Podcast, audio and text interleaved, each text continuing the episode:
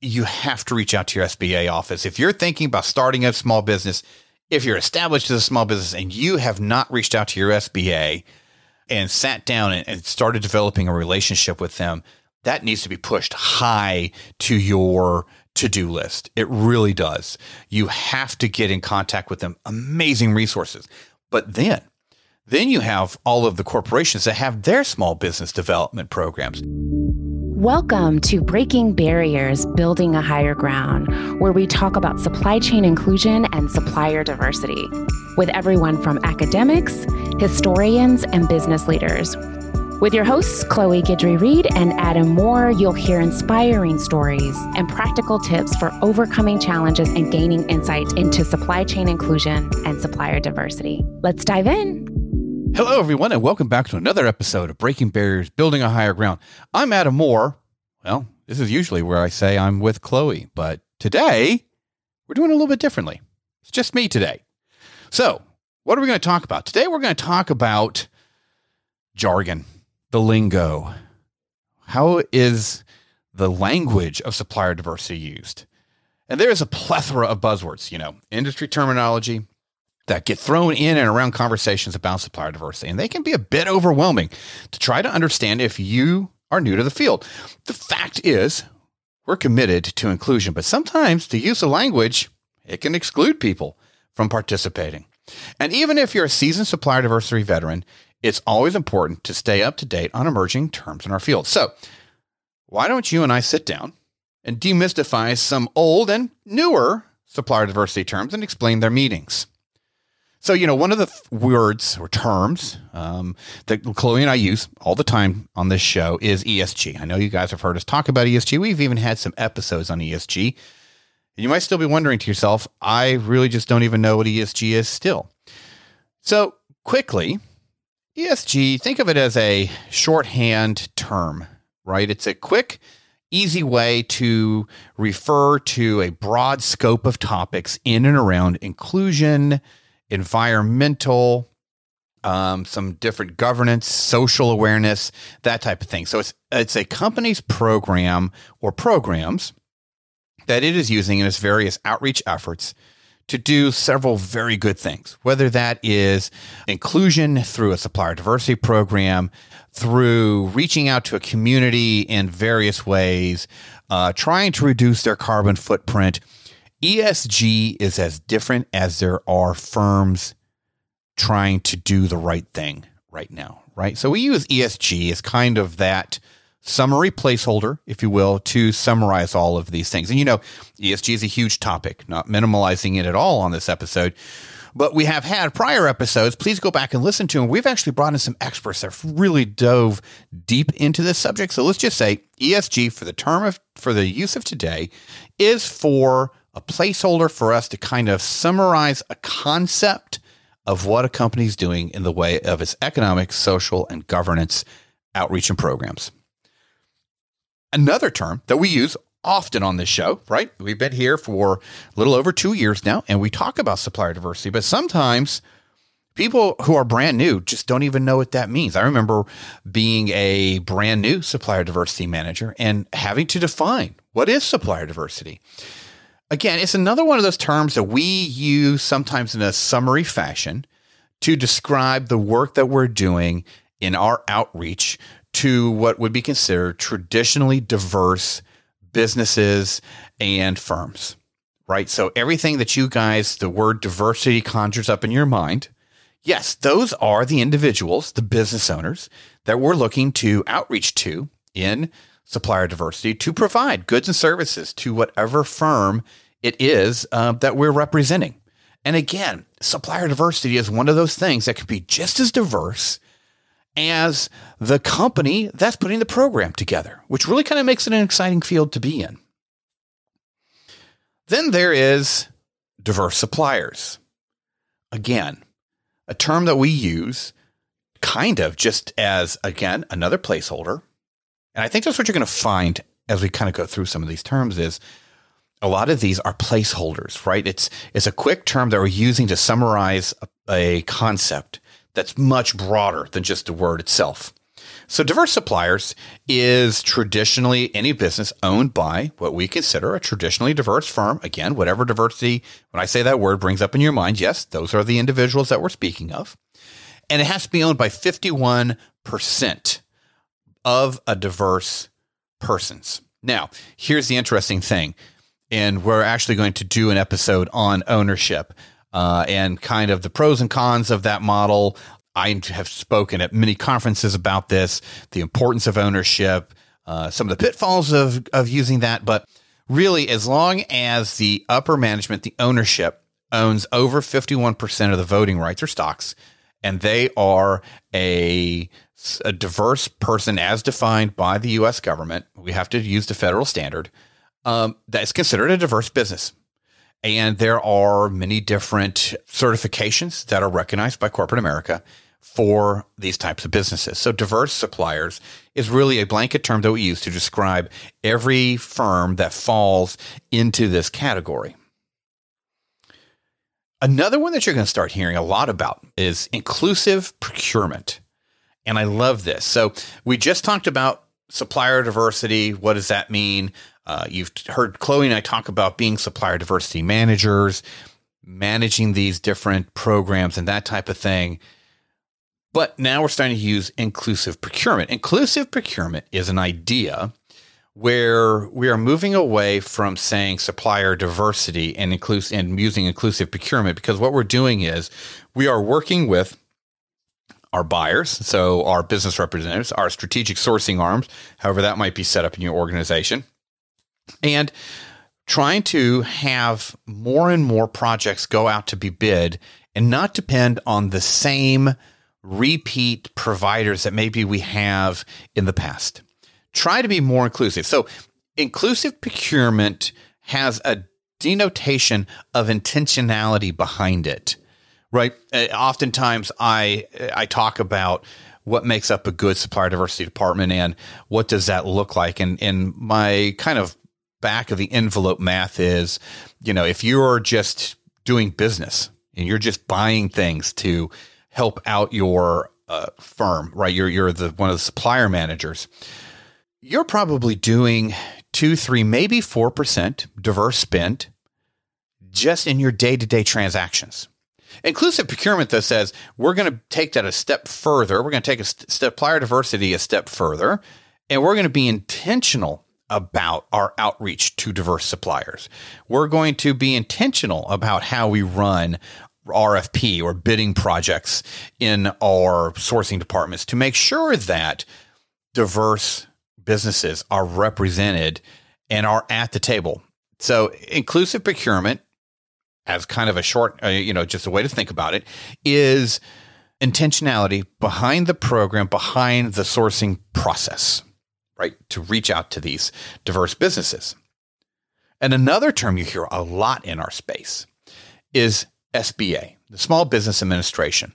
And I know when I was working in and running departments, you'd often have a supplier come in and you go, Well, I'm I'm SBA certified. And I have to kind of help them out and, under, and let them understand. It's like SBA is not a certification, it is a qualification, right? You can earn a, a SBA qualification to your business, meaning that the government recognizes you as a small business. So there's different rules, both from an accounting and tax perspective, that govern the way that you run your business.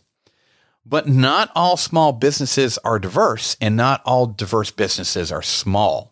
Sometimes, unfortunately, in the sourcing world, they hear diverse business and they automatically think, oh, this must be small. This is a diverse business, must be a very small firm you know, running under so many people, possibly on a kitchen table, that type of thing. And, and, and there's kind of a knee jerk reaction of, oh, the risk that we're going to incur bringing in a small business. That's not true. I know several very large, very large, diverse businesses. Uh, and I know some very, very small, non diverse businesses. So SBA is a designation, not a certification. SBA actually refers to the administration itself and how they go about classifying a business for governmental purposes. So, SBA, not a certification, designation.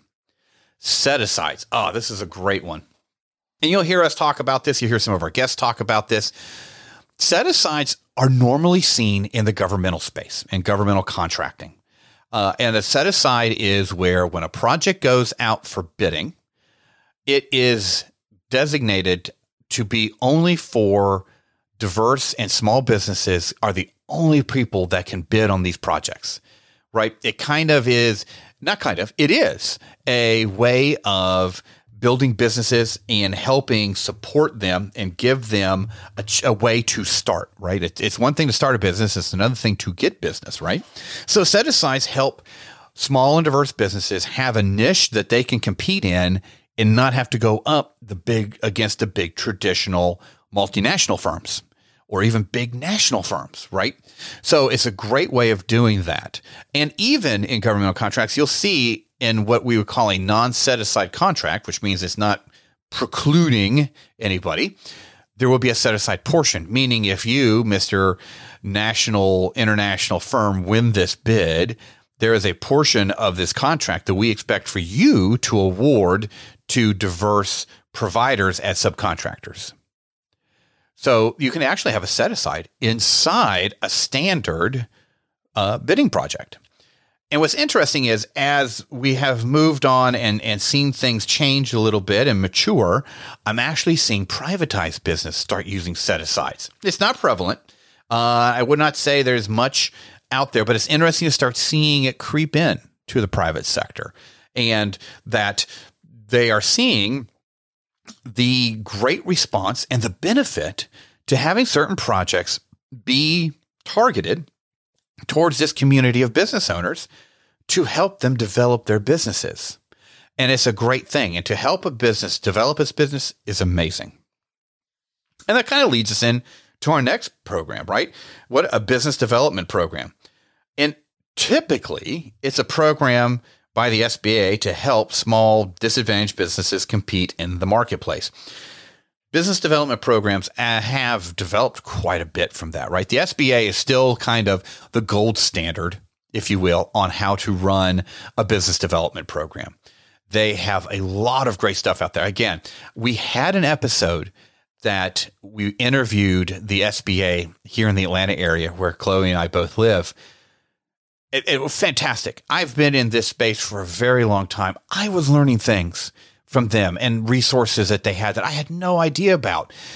Honestly, you have to reach out to your SBA office. If you're thinking about starting a small business, if you're established as a small business and you have not reached out to your SBA and sat down and, started developing a relationship with them, that needs to be pushed high to your to do list. It really does. You have to get in contact with them. Amazing resources. But then then you have all of the corporations that have their small business development programs.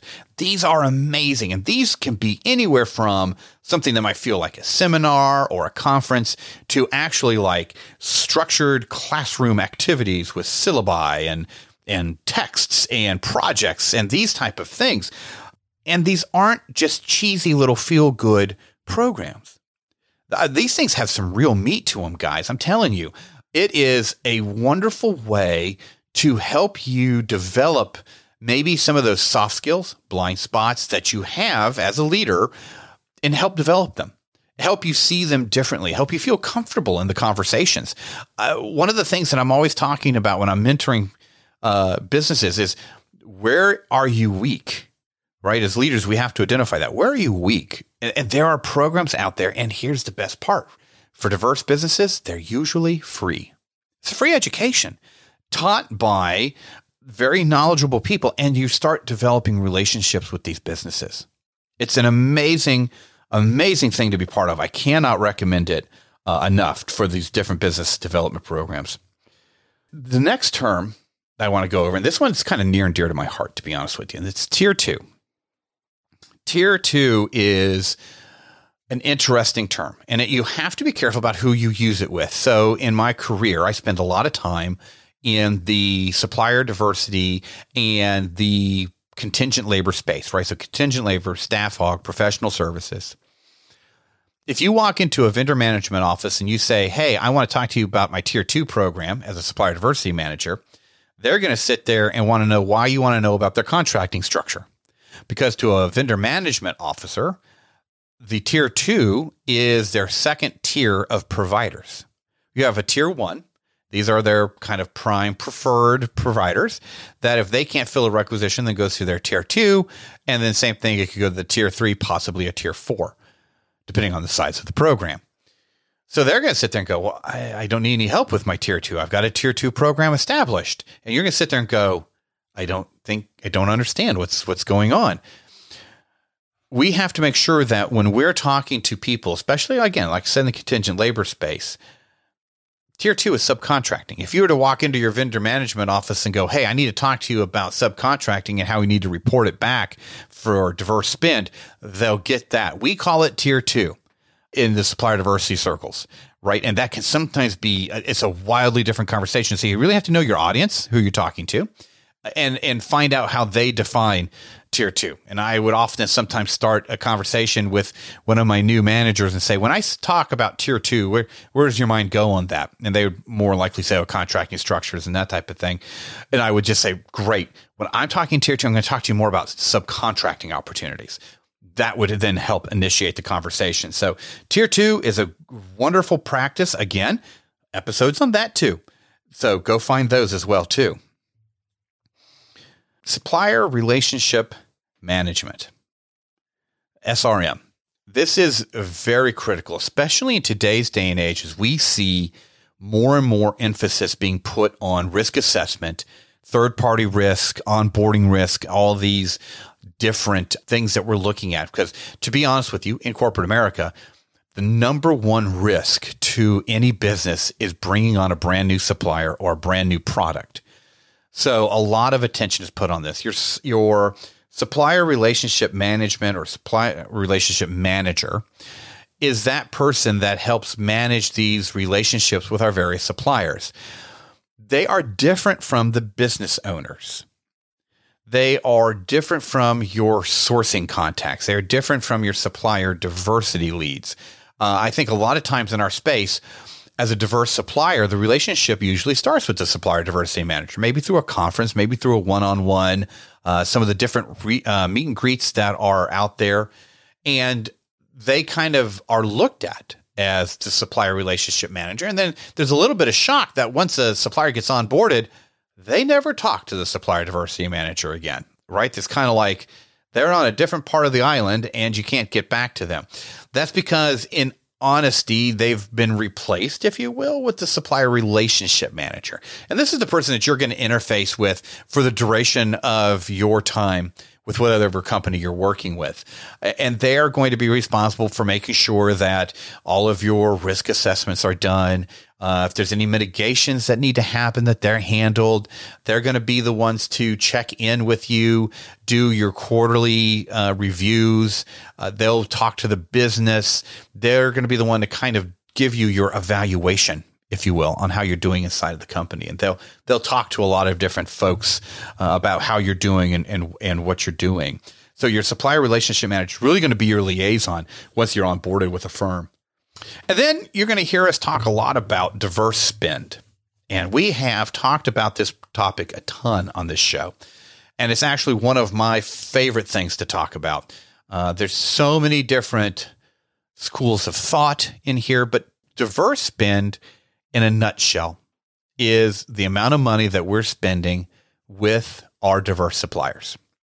Now, a lot goes into that statement. Again, this is one of those kind of high reaching statements that can have a ton of different connotations.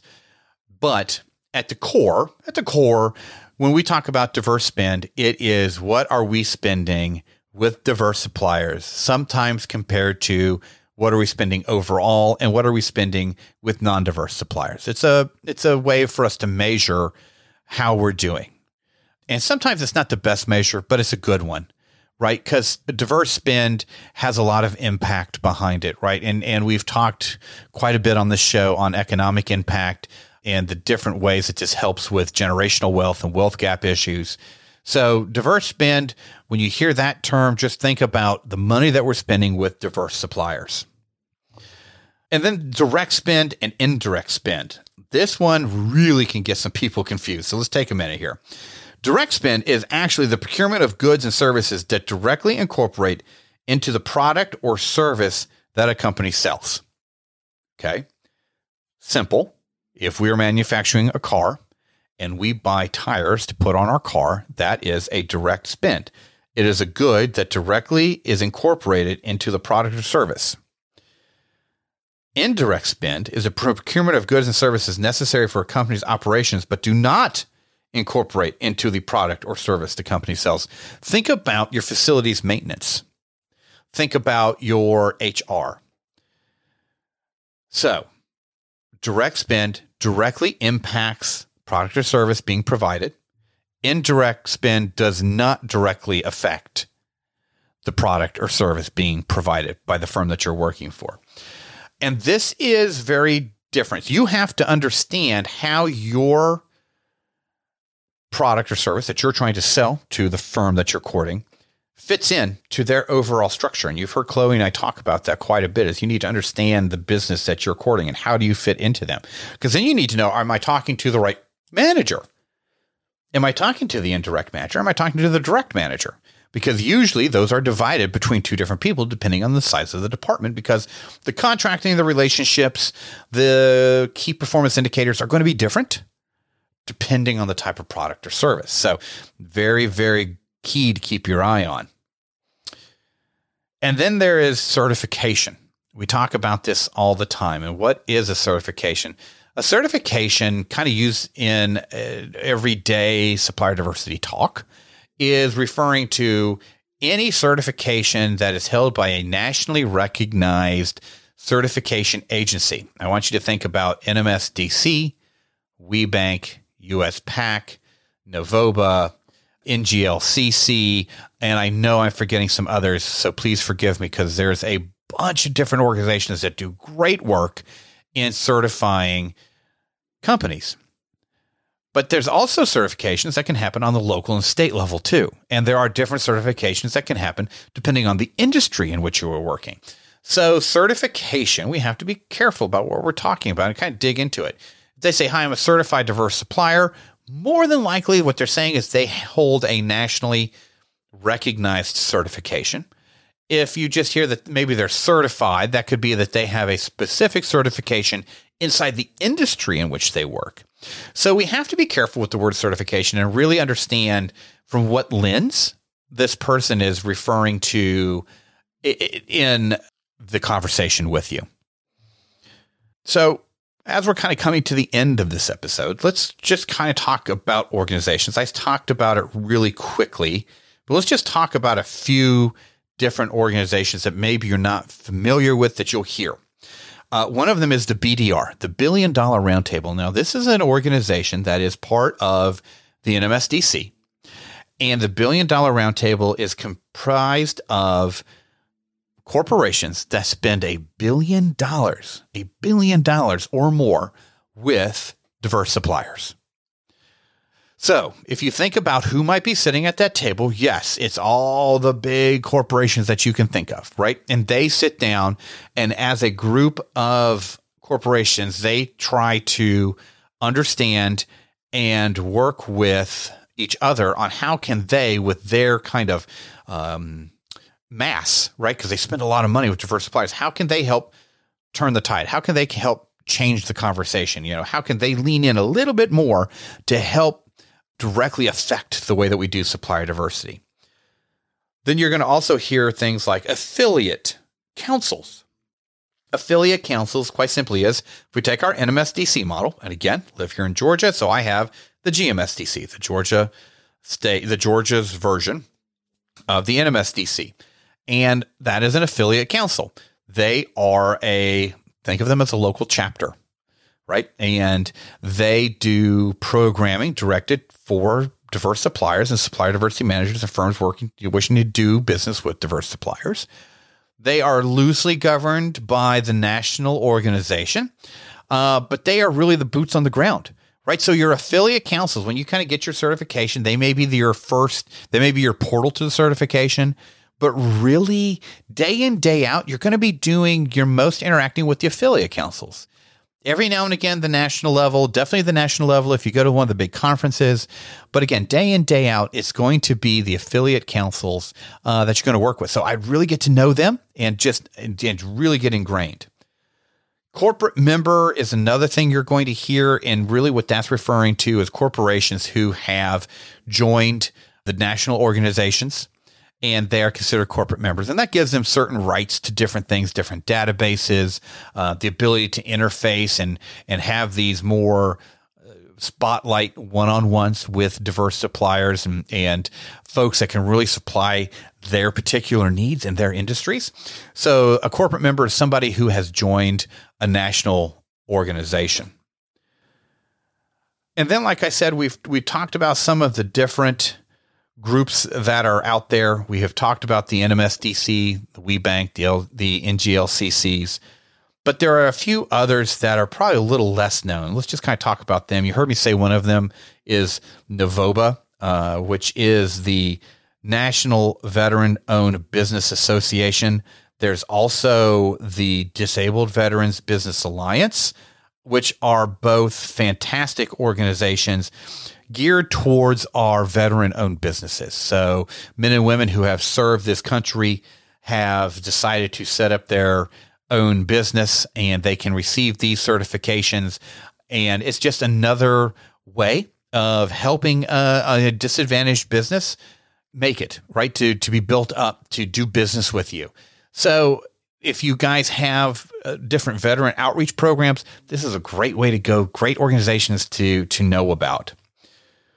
But that's kind of our quick primer on some of the lingo we use. I know I missed a ton. These were just kind of some of the key ones I think we use a lot on this show and really wanted to put together this little educational snippet for you guys so that you would have something to come back to and reference.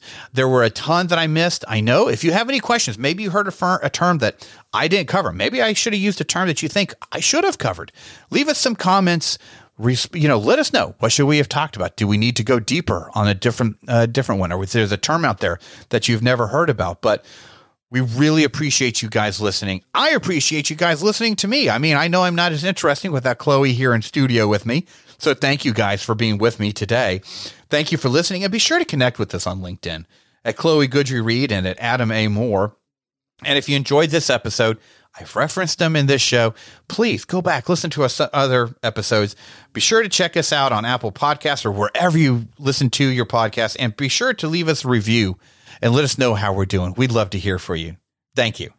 Thank you for listening to Breaking Barriers, Building a Hire Ground. We are grateful for the time you spend with us and participating in these conversations. Please review and rate and share our show as we are focused on growing awareness in the supply chain inclusion and supplier diversity space. If you'd like more information, please visit us at hireground.io. That's H I R E ground.io. Thank you for being here, and we look forward to seeing you next week.